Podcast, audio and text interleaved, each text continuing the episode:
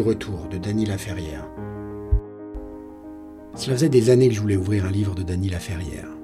Je l'avais écouté lors d'une émission La Grande Librairie, puis sur France Inter, et j'avais été passionné par l'histoire de cet écrivain ayant fui son Haïti natal à 23 ans sous le régime totalitaire des Duvaliers pour faire ou refaire sa vie à Montréal.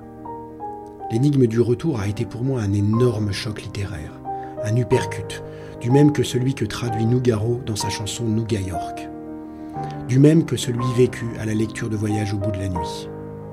Dans le fond et dans la forme. La forme tout d'abord.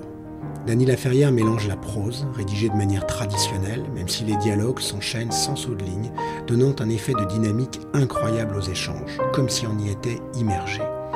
Et des paragraphes de quelques lignes à la manière de versets ou de strophes de poésie, voire même d'haïku. Le vocabulaire et les constructions des phrases sont également rarement lus. Le fond, nous raconte son retour au pays natal pour rendre visite à sa famille qu'il a quittée 35 ans plus tôt et leur annoncer le décès de son père, lui aussi exilé. C'est à la fois un voyage pour le corps et l'essence tout autant que pour l'esprit. L'auteur en profite pour donner sa vision de l'héritage acquis et inné, de sa perception du temps et de l'impact du voyage sur l'être. Le rôle de la dictature est également largement évoqué et Dany Laferrière s'interroge sur la possibilité qu'il ait inconsciemment remplacé la dictature physique des Duvaliers de laquelle il s'était échappé par celle de l'écriture.